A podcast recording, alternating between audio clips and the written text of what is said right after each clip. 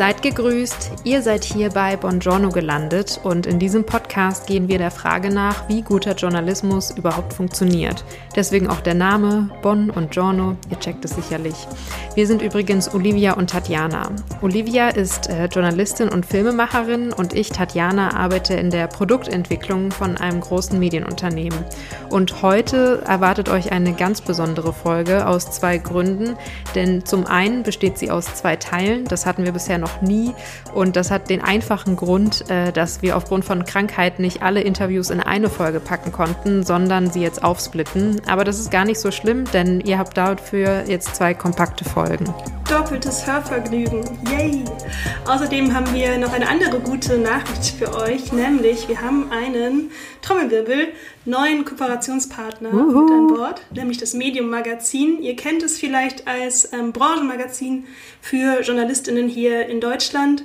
Tatjana und ich, wir haben schon, glaube ich, eine ganze Weile eigentlich auch das Thema Kooperationspartner mal besprochen gehabt. Wir machen ja schon seit über drei Jahren Podcasts, haben aber die ganze Zeit über gemerkt, hm, das passt irgendwie nicht zu uns. Wir sind jetzt nicht diejenigen, die Werbeansprachen etc. machen äh, würden und euch da irgendwas ans Herz legen würden, was wir selber nicht gut finden.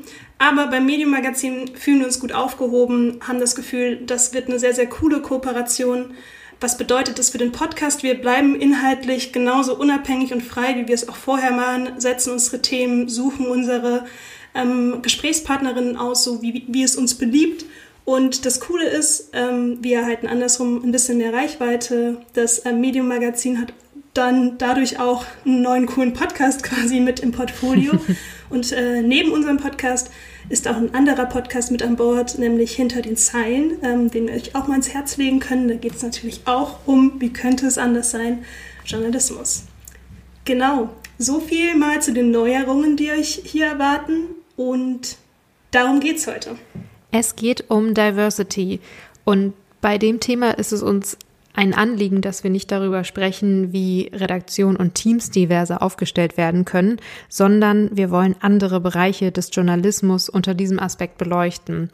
Darunter das Thema Diversity in Formaten und soziale Herkunft. Zu ersterem Thema Diversity in Formaten werden wir heute mit Merve Kajikci sprechen. Von ihr erfahren wir, welche Wege der SWR geht, um für mehr Diversität in Formaten und Inhalten zu sorgen. Und in der nächsten Folge, also im zweiten Teil der Diversity-Folge, sprechen wir mit Lena Marbacher von Neue Narrative darüber, was es eigentlich bedeutet, Arbeiterinnenkind zu sein und was das vor allem bedeutet im Journalismus und in der Medienbranche. Außerdem sprechen wir über Herkunftsscham und das Outing als Arbeiterinnenkind, also viele Themen, die euch dort erwarten. Aber darum soll es jetzt in dieser Folge nicht gehen, sondern äh, ich gebe den Ball wieder an dich, Olivia, denn du hast für uns einen Fakt mitgebracht. Denn wir haben ja unser neues wiederkehrendes Podcast-Element, ein Fakt und eine Anekdote. Und in dieser Folge bringst du den Fakt mit und für die nächste habe ich eine Anekdote dabei. Also schieß los, worum geht's in deinem Fakt? Genau, es geht ja um das Thema Diversität im Journalismus. Eines meiner persönlich absoluten Lieblingsthemen, über das ich sehr, sehr ausführlich sprechen kann. Dementsprechend ist es mir auch ein bisschen schwer gefallen, mich auf einen Fakt zu beschränken und ich cheate einfach ein bisschen und habe zwei Fakten mitgebracht. Ich hoffe, das ist in Ordnung. Und zwar ist äh, der erste Fakt, dass es in Deutschland gut ein Viertel Menschen gibt, die Migrantinnen sind oder eben Migrationsgeschichte haben. Aber, Tatjana, du kannst mal raten, wie viel Prozent der Menschen in deutschen Redaktionen dieses Merkmal teilen? Mm, deutlich weniger. Ich sag mal so 8 Prozent. Es sind sogar noch weniger. Einer oh. Studie zufolge sind es nämlich nur zwei bis fünf Prozent. Boah. Die entsprechende Studie verlinke ich euch auch mal in äh, den Show Notes. Ähm, ich finde im Hinblick darauf, dass der Journalismus ja immer ein Spiegel der Gesellschaft sein möchte oder auch in meinen Augen sein sollte, ist das krass wenig. Ähm, wie das konkret sich äußert, das führe ich mal kurz fort mit dem zweiten Fakt, nämlich anhand einer Studie der neuen deutschen MedienmacherInnen. Das ist ein Zusammenschluss an migrantischen und nicht migrantischen ähm, Medienschaffenden in Deutschland. Da gab es eine Untersuchung ähm, ja, wie das eigentlich genau aussieht mit der Diversität bei den reichweitenstärksten deutschen Medienhäusern. 120 wurden untersucht. Und in dieser Studie wurde eben festgestellt, dass es ähm, keinen einzigen schwarzen Chefredakteur, keine türkische Chefredakteurin, keine Chefredakteurin aus der russischen Community gibt. Ähm, was ich persönlich sehr erschütternd finde, weil mhm. meiner, meiner Ansicht nach ähm, Diversität ganz deutlich auch Chefinnen-Sache ist. Genau. Mit dieser Anekdote, ich lasse sie mal im Raum stehen und lasse sie mal wirken und mache gleich mal weiter mit dem Thema der heutigen Folge von Part 1 zum Thema Diversität. Im Journalismus sollten außer den Teams auch die Medieninhalte diverser werden und das fängt schon bei der Entwicklung von Inhalten an. Genau darum kümmert sich Merve Kayikci beim Innovationslabor des SWR. Manche von euch kennen sie vielleicht schon als Journalistin, etwa als Host von den empowernden Formaten Prima Muslima oder Na, aber was geht. Und aus der Innovationsabteilung des SWR heraus hat Merve einen etwas anderen Blick auf Diversität. Darum geht es heute im Gespräch. Wie erreicht man diverse Zielgruppen? Was hat es mit kumulativem Erfahrungswissen auf sich? Ein Begriff, den ich vorher nicht kannte, aber der jetzt auch in mein Vokabular gewandert ist. Und welche Tücken gibt es dabei, mehr Vielfalt in Medienformate zu bekommen? Los geht's mit einem Projekt, das Merve beim SWR begleitet hat.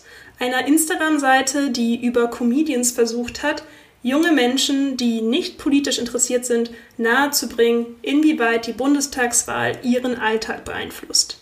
Wir starten mit der Frage, war dabei das Thema Diversität relevant? Auf jeden Fall. Also wir haben auch eine Quote festgelegt. Wir haben gesagt, wir möchten mit diesem Format, ich weiß nicht mehr genau, wie viel Prozent das waren, aber ich glaube auf jeden Fall 25 Prozent, wenn nicht sogar 50 Prozent. Äh, ja, das ist jetzt schon auch so lang her, weil dazwischen noch ganz viele andere Projekte waren. Aber wir haben auf jeden Fall eine Quote festgelegt und haben gesagt, so viele Menschen mit Migrationshintergrund wollen wir mit diesem Format erreichen und haben dann auch deswegen ähm, extra zum Beispiel Comedians ausgesucht, die eben von dieser ähm, Zielgruppe gekannt werden und gemocht werden. Und ähm, also geguckt, welche anderen Tools gibt es. Wir haben zum Beispiel auch eine Influencer-Strategie ausgearbeitet und haben Influencer angefragt, die aus dieser Zielgruppe kommen, ob die halt dieses Format in ihren Stories teilen können. Also wir haben ganz stark darauf geachtet, dass wir auch diese Menschen erreichen, weil es eben auch eine Zielgruppe ist, die wir prozentual weniger erreichen als Menschen zum Beispiel ohne Migrationshintergrund. Dazu muss ich sagen, Diversität verstehen wir im SWR X-Lab nicht nur als kulturelle Diversität. Also da geht es nicht nur um Migrationshintergrund oder um halt eine andere Religion haben oder so. Äh, wir haben da zum Beispiel auch auf Bildungsdiversität geachtet. Also dass da auch Leute drin sind, die bildungsferner sind und nicht nur Akademiker angesprochen werden, aber auch zum Beispiel ähm, ja, also Geschlechterdiversität ist da ja auch ein wichtiger Punkt. Also wir als Abteilung verstehen Diversität intersektional. Also wir denken, ohne zum Beispiel auch die unterschiedliche sexuelle Orientierung vielleicht von Leuten mit einzubeziehen und so, können wir keine richtige Diversität durchbringen. Und das finde ich auch cool. Und ähm, ich finde es auch cool, dass wir das so reflektiert haben und für uns so festgelegt haben, weil das ist jetzt auch nicht überall der Standard in allen Fachredaktionen, sage ich hm. jetzt mal. Wie genau habt ihr das denn festgelegt? Also habt ihr euch da eigene Guidelines erstellt oder wie habt ihr das denn für euch definiert? Also bei dem Projekt haben wir ganz äh, stark mit der Medienforschungsabteilung zusammengearbeitet. Die haben sehr viele Studien. Die haben zum Beispiel uns auch eine Studie zur Verfügung gestellt ähm, vom WDR, die heißt ähm, Erwartungen und Bedürfnisse junge Erwachsene mit Migrationshintergrund. Das ist, glaube ich, der offizielle Titel. Ähm, aber die hatten auch eigene Studien. Die haben zum Beispiel auch eine ganz, ganz umfassende, große Langzeitstudie gemacht, die heißt ähm, äh, U50-Studie. Und da wurde das ganze Sendegebiet vom SWR, also Rheinland-Pfalz und Baden-Württemberg, komplett durchkämmt und geschaut, wen erreicht der SWR eigentlich, welche Nutzergruppen gibt es, welche Nutzerfragmente gibt es und welche Mischtypen gibt es auch und wen erreichen wir nicht. Da ist es ist zum Beispiel genau das Nutzerfragment mit Menschen mit Migrationshintergrund zum Beispiel auch eigentlich die größte Gruppe, die wir nicht erreichen. Ähm, und wir haben auch selber Umfragen gemacht, also auch mit Nutzerbefragung und so gearbeitet. Aber bei dem Projekt war das schon trotzdem auch sehr so ein bisschen Guerilla-mäßig.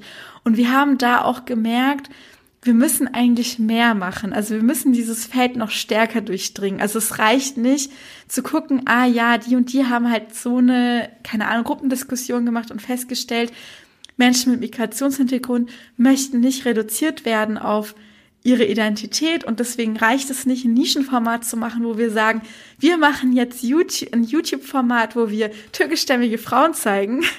ein kleiner Spoiler, also ich äh, moderiere selber so ein Format und das ist halt nicht eigentlich das Ideal. Die Leute, die aus dieser Zielgruppe kommen, möchten nicht in also Nischenformate kriegen, sondern möchten eigentlich eher sehen, dass sie im Hauptprogramm ähm, in äh, so Mainstream-Formaten einfach mitgedacht werden und oder erkennen, dass auch ihre Perspektive mit einbezogen wurde. Und deswegen haben wir halt gesagt, es reicht nicht nur so kleine so Learnings überall zu haben. Wir müssen das Thema noch mal ganz groß angehen. Also wir müssen noch mal ganz groß aufziehen. Was ist Diversity eigentlich und was können wir da eigentlich machen und was machen wir eigentlich falsch? Und deshalb haben wir ähm, ein eigenes Projekt gestartet, nur zu diesem Thema ähm, dieses Jahr, beziehungsweise letztes Jahr 2021 haben wir schon gestartet. Da haben wir erstmal eine ganz große Desk Research gemacht, also erstmal geschaut, was gibt es zum Thema Diversity, was machen andere Unternehmen, also nicht nur Medienunternehmen, sondern auch zum Beispiel, was machen irgendwie profitorientierte äh, Gemüsesäfteverkäufer zum Beispiel. Ähm, aber was machen auch andere Medienunternehmen? Welche Beispiele kennen wir zum Beispiel von der Berliner Zeitung, die, also Best Practices? Was macht der Guardian gut? Äh, bei denen zum Beispiel hat, ähm, wurde irgendwie in den Bereich Religion eine Führungskraft eingesetzt, die ähm, explizit muslimisch ist und nicht äh, zum Beispiel christlich, ähm, um da auch ein bisschen mehr Diversity äh, in die Themenauswahl reinzubringen. Und also wir haben da echt eine riesen Desk Research gemacht, wissenschaftliche Reports durchgelesen. Äh, wir haben geguckt eben, was machen andere Unternehmen. Also wir haben alles Mögliche gesammelt und das ausgewertet. Dann haben wir anhand Basis dieser riesigen Desk Research Leitfäden erstellt, also Umfrageleitfäden, haben Nutzerinterviews geführt mit Nutzern, ähm, deutschlandweit, ähm, auch aus dem Sendegebiet, aber auch nicht aus dem Sendegebiet und die halt befragt, zum Beispiel, ähm, ja, äh, fühlst du dich repräsentiert von den Medien und so weiter. Und wir haben gleichzeitig auch Nutzerinterviews geführt mit Mitarbeitern vom SWR, also die halt bei uns arbeiten. So, hey, hast du denn das Gefühl, der SWR erreicht alle Zielgruppen ähm, mhm. und und so weiter. Kennst du dich aus mit den Bereichen und so weiter? Und haben das auch nochmal ausgewertet. Und auf der Basis von diesen drei großen Researches ähm, haben wir ein riesiges Board gemacht, haben dann Post-its aufgeklebt, also wirklich so, äh, das haben wir rausgefunden über ein Desk Research, das sagen unsere Mitarbeiter dazu, das ist deren Wahrnehmung, das ist die Wahrnehmung der Leute, die uns eigentlich konsumieren sollen, die wir erreichen wollen, die unsere Nutzer sind. Und das hat uns auch nochmal geholfen zu gucken, wo sind dann noch die größten Baustellen? Eine große Baustelle ist zum Beispiel die, die Diversität ähm, im Personal. Aber da konnten wir dann direkt identifizieren, das ist nicht unser Bereich, dafür gibt's die Personalabteilung, die machen da auch schon Sachen. Da können wir jetzt jetzt auch nicht einmischen. Wir können denen vielleicht nochmal das als Ergebnis zeigen. Schaut mal, das haben wir herausgefunden, vielleicht hilft euch das. Aber ähm, das ist nicht unsere Baustelle. Aber was ist zum Beispiel unsere Baustelle? Ähm, unsere Baustelle ist das Publikum. Wie können wir das schaffen, ein Publikum zu erreichen, das so divers ist wie Deutschland selbst? Und mir gefällt diese Challenge, also dieser Satz eigentlich so gut, weil oft hört man auch von Kollegen, die sich jetzt nicht so sehr für Diversity interessieren, ja, ich habe das Gefühl, sprießen eigentlich nur noch Diversity-Formate aus dem Boden. Und warum wird jetzt nur noch was an dem Bereich gemacht? Also die Wahrnehmung ist da sehr verzerrt. Aber wenn wir sagen, wie können wir es schaffen, dass das Publikum des SWRs so divers wird wie Deutschland selbst, zeigen wir eigentlich damit, wir wollen jetzt nicht nur noch Menschen mit Migrationshintergrund erreichen, sondern wir wollen die Menschen erreichen, die da sind. Und es sind 25 Prozent Menschen mit Migrationshintergrund. Und das machen wir halt bis jetzt noch nicht so richtig. Und deswegen müssen wir da halt mehr Power reinbringen. Hm. Auf der Roadmap sind jetzt auch noch so eigene kleine Meilensteine, die wir erreichen wollen. Zum Beispiel ist es jetzt ein Hackathon, Und da haben wir jetzt den Bereich Sport ausgesucht, weil ähm, Sport zum Beispiel ist gerade ein Bereich, der ist von sich aus, von Natur aus total divers. Also Sport ist so divers wie Deutschland selbst. Also wenn du dir mal anguckst, die Fußballvereine und alles Mögliche, auch welche Sportarten es gibt oder welche Menschen Sport machen, das sind so unterschiedliche Menschen. Ähm, auch Menschen mit Behinderungen sind da zu finden, Frauen, Männer und so weiter. Aber äh, wenn du dir die Sportredaktionen anschaust, nicht nur beim SWR, sondern bei, also in allen Redaktionen in Deutschland, dann sind die sehr männlich geprägt und sehr weiß geprägt. Und mit sehr meine ich fast ausschließlich teilweise. Und das ist eigentlich auch eine gute Art zu zeigen, wie wir arbeiten. Also wir arbeiten gar nicht unbedingt immer, oh, wir machen jetzt ein Format, wir setzen uns hin und überlegen uns, welchen neuen YouTube-Channel braucht der SWR, sondern Manchmal ist es auch einfach nur Research, also einfach nur sich hinsetzen, Leuten zuhören ähm, oder auch Sachen irgendwie durchlesen oder so. Aber am Ende wissen wir immer, was ist unser Ziel und mit welchen Methoden wollen wir da hinkommen. Und ähm, genau, das ist jetzt mal so ein Einblick in eins dieser Projekte, die wir jetzt die nächsten Monate angehen wollen. Sehr, sehr spannend. Da steckt jetzt auf jeden Fall super viel drin. Ähm, ich habe auch sehr, sehr viele Fragen dazu. Mich würde zuerst mal interessieren, also gerade weil ich das, ähm, finde ich, muss man an der Stelle auch mal sagen, sehr bemerkenswert finde, dass der SWR sowohl intern Umfragen dazu macht, als auch eben im Publikum. Das ist in Deutschland leider noch nicht so weit verbreitet. Mich würde es total interessieren, gab es da denn irgendwie große Unterschiede? ähm, wie das Thema Diversität intern von eurem Personal wahrgenommen wird. Was sich auf jeden Fall unterscheidet, ist die Wahrnehmung von Mitarbeitern mit Migrationshintergrund und Mitarbeitern ohne Migrationshintergrund und interessanterweise auch die Wahrnehmung von Mitarbeitern mit Migrationshintergrund, die etwas älter sind, sage ich jetzt mal vorsichtig. Also mit etwas älter meine ich plus 40. das ist vielleicht auch schon mal ein Hinweis darauf, dass ich noch nicht 40 bin. Ähm, und Mitarbeitern, die noch sehr jung sind oder halt auch jetzt frisch reinkommen in den Laden, also die sich vielleicht noch nicht durchkämpfen mussten die letzten 20 Jahre durch Redaktionsalltag und weiße CVDs und so weiter, äh, sondern die jetzt irgendwie Volo sind oder neu frisch angefangen haben als freie Redakteure oder so. Und äh, das ist schon ein bisschen krass, weil ich habe das Gefühl, wir haben schon ein paar so, ich will jetzt auch nicht pauschal irgendwie alle über einen Kamm scheren, aber wir haben schon auch ein paar MitarbeiterInnen, die ähm, Migrationshintergrund haben und lange dabei sind und eine interessante Vorstellung haben von Vielfalt oder was sich ändern muss. Weil was, was heißt interessant in dem Kontext? Ja, also ich möchte mich jetzt nicht zu sehr aus dem Fenster lehnen und ich will auch nicht irgendwie da Kollegen kritisieren oder so für ihre Einstellungen. Aber gerade zum Beispiel, was das Format angeht, das ich ja auch mit hoste, also ich äh, spreche da jetzt nicht als SWR-Mitarbeiterin, sondern als Privatperson. Ähm, ich bin da Host von Nabel Was geht. Das soll auch äh, türkische, also türkisch und kurdischstämmige Frauen empowern. Ähm, da, also da sind irgendwie keine richtigen SWR-Mitarbeiterinnen involviert, die irgendwas zu sagen haben in dem Format, die selber einen Migrationshintergrund haben. Und das finde ich komisch. Also ich persönlich als junge als frischer Wind im Laden, sage ich jetzt mal, stell das total in Frage. Ich denke mir so, da muss eigentlich ein Partnermanager sein oder jemand sein, der da irgendwie mitredet, welche Themen da ausgewählt werden, was da das Treatment ist, was da die Gesprächsleitfäden sind, der selber einen Migrationshintergrund hat. Weil ich als Host, ich habe zwar einen, aber ich bin auch nur Host, also nur Host in Anführungszeichen, ich führe zwar die Interviews, aber ich habe am Ende nichts zu sagen, was da am Ende im Video drin ist oder äh, welche Protagonisten wir da einladen und so. Und vielleicht, klar, man arbeitet da auch mit der Medienforschung zusammen. Es gab eine Gruppendiskussion mit Leuten, die einen Migrationshintergrund haben. Daran orientiert man sich schon auch ein bisschen. Aber die Gatekeeper müssen eigentlich Menschen sein, die noch stärker, finde ich, involviert sind in diesen Bereich, also oder die davon betroffen sind.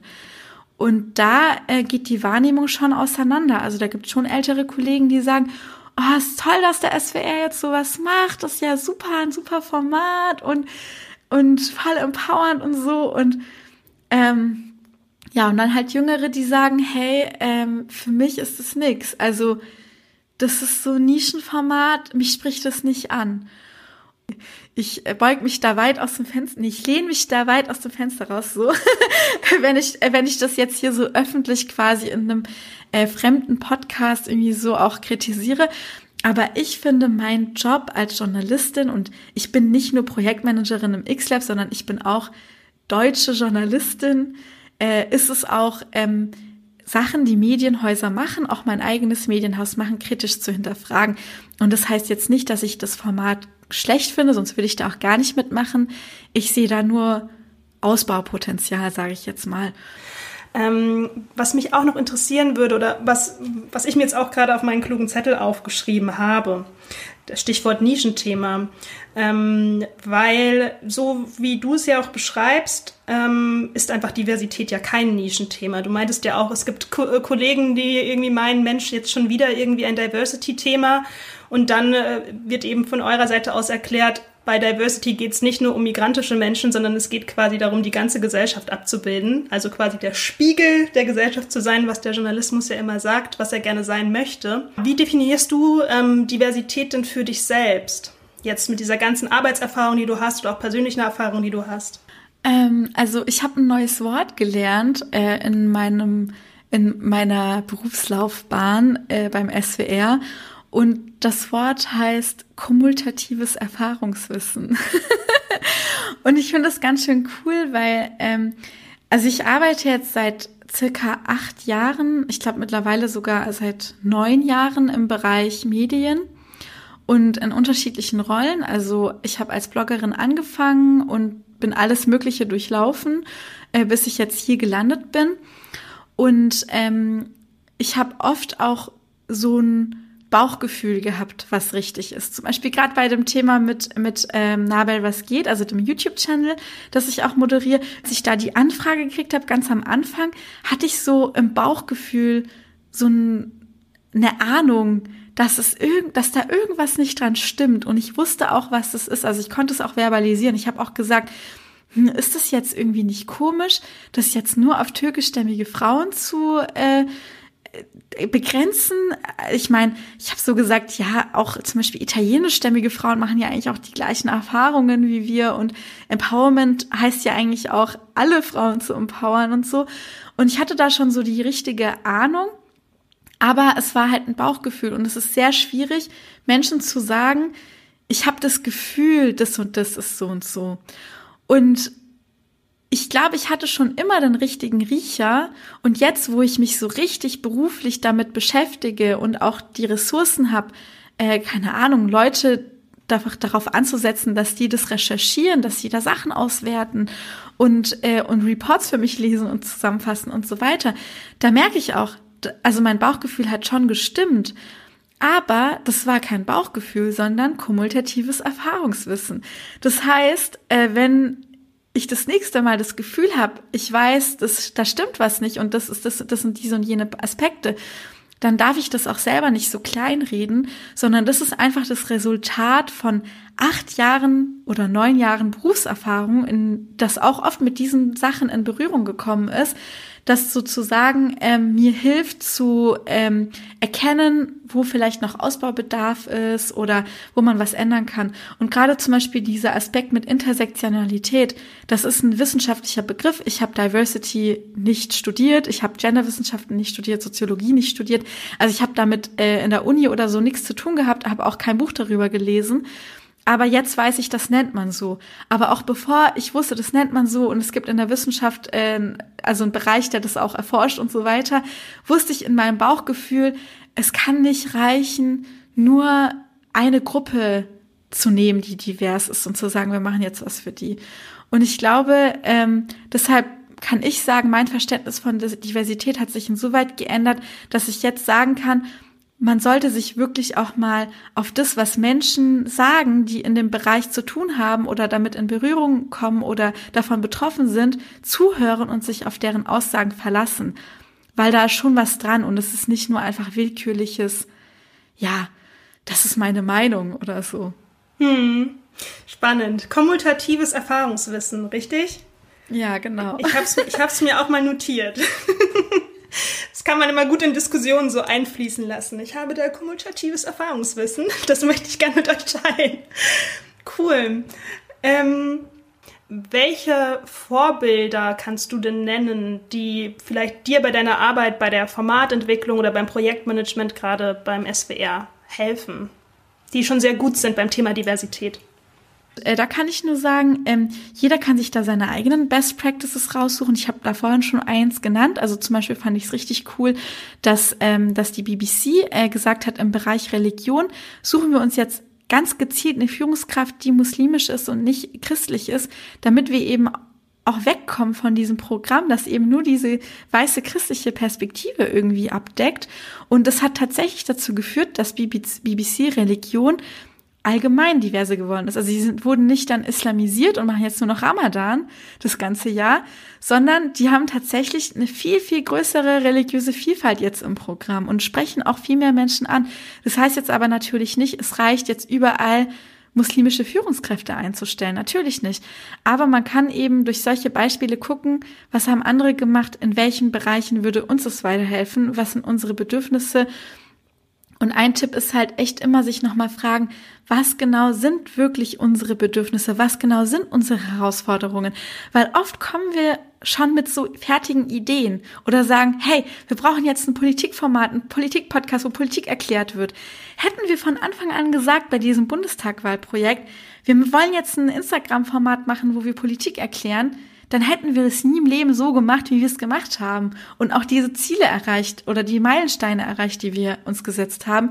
Wir mussten vorher auch erstmal uns fragen, was ist eigentlich unsere Challenge, was ist unser Problem, unsere Herausforderung und dann dafür versucht, durch eben diese Design Thinking Prozesse hinterfragen, verschiedene Aspekte, Inspiration suchen, diskutieren, verschiedene Lösungen finden. Also zum Beispiel eine Lösung, die man ganz schnell ähm, umsetzen könnte. Eine Lösung, die man umsetzen könnte, wenn man grenzenlos viel Geld hätte. Eine Lösung, die man umsetzen könnte, wenn man äh, Menschen einstellen müsste, die nicht aus dem Bereich sind. Also indem man so durch verschiedene spielerische Methoden auch ähm, diesen Prozess durchläuft, der auch vielleicht länger dauert, schafft man es dann zu einem Ergebnis zu kommen, das auch äh, die Challenge löst. Also ich glaube, je länger man Journalist ist, desto mehr denkt man, ich weiß genau, was die Zielgruppe will. Und es ist aber ganz wichtig, mit den Leuten zu sprechen, die man erreichen möchte. Weil auch ich zum Beispiel, ich habe zwar einen Migrationshintergrund und ich komme aus äh, armen Verhältnissen, es klingt irgendwie komisch, wenn ich das so sage, aber aus prekären Verhältnissen. Also ähm, ich habe auch in meiner Kindheit ähm, Flaschen, also Pfandflaschen gesammelt, damit wir am Ende des Monats noch irgendwie eine Packung Milch kaufen konnten und so. Also ich habe auch schon äh, solche Sachen durch, aber das heißt nicht, dass ich mich noch in die Menschen hineinversetzen kann, weil mittlerweile ähm, habe ich jetzt schon acht neun Jahre Beruf hinter mir. Ich äh, verdiene mittlerweile gut Geld. Also ich ähm, denke nicht mehr darüber nach, ob ich mir ein Taxi leisten kann oder nicht, wenn ich denn die letzte Bahn verpasse. Und deshalb ist es ganz wichtig, dass ich auch, wenn ich das Gefühl habe, oh ja, das interessiert bestimmt, also die Leute interessiert es jetzt bestimmt, wenn wir, äh, wenn wir äh, eine Folge machen zu ähm, Inflation in der Türkei oder so, dann bringt es trotzdem noch mal was, irgendwie vielleicht in der Facebook-Gruppe reinzugehen von Leuten, die sich irgendwie, also vielleicht eine türkische Heirats-Facebook-Gruppe, äh, die gar nichts damit zu tun hat mit, mit Politik in der Türkei und die dort nur einen Partner finden wollen. Und dann einfach mal die Leute dort fragen, hey, interessiert euch das Thema Inflation in der Türkei? Was genau interessiert euch eigentlich da dran? Oder, also, da bringt es echt nochmal mit denen einfach in Dialog zu kommen, um auch zu reflektieren, dass man selber immer weiter sich distanziert von der Zielgruppe. Das ist, glaube ich, ganz wichtig. Also diese, ähm, also ja, diese, äh, wie sagt man das, diese Demut zu haben, dass man nichts weiß. Hm, das ist total spannend. Ich habe auch das Gefühl, es ist teilweise sehr gegensätzlich dazu, wie Journalismus klassischerweise gemacht wird. Also ich spreche jetzt nur aus meiner Perspektive. Ich komme ja aus dem schreibenden Journalismus äh, bin ausgebildete Redakteurin und oft ist es ja so, alleine wenn du in eine Themenkonferenz reingehst, du hast eigentlich schon den Dreh der Geschichte, bestenfalls hast du schon mal zwei, drei Protagonisten sogar an, äh, anrecherchiert oder vielleicht haben die sogar schon zugesagt. Und damit ist das Ganze ja schon in so eine Form gegeben. Und diese ganzen Prozesse, die du gerade beschrieben hast, erstmal ja vielleicht wirklich mit der Zielgruppe sprechen, was interessiert die gerade aktuell? Oder sich einfach ja ein bisschen mehr zu öffnen, wie eine Geschichte aussehen könnte ein Aspekt vielleicht, dass es nochmal verdeutlicht, wie wichtig das eigentlich ist und warum es ein riesen Fehler ist, das nicht zu machen. Äh, du hast gerade angesprochen, du kommst aus dem äh, schreibenden Journalismus. Ähm, ich bin mir 100% sicher, also ich komme selber auch aus dem schreibenden Journalismus und ich bin mir 100% sicher, dass die Innovationsabteilungen vom äh, Spiegel und von der Zeit äh, super viel Manpower, ähm, Zeit und Geld reinstecken, um herauszufinden, ob die Nutzer diesen Button eher klicken, wenn der da ist oder da. Also weißt du, was ich meine? Also wenn zum Beispiel auf der Homepage ein neues Tool oder ein neues Layout oder so entwickelt wird, dann werden da Tests gemacht, dann werden da Nutzerumfragen gemacht und so weiter. Weil man gucken will natürlich, wir machen das Produkt ja für den Nutzer, also muss ihm das gefallen.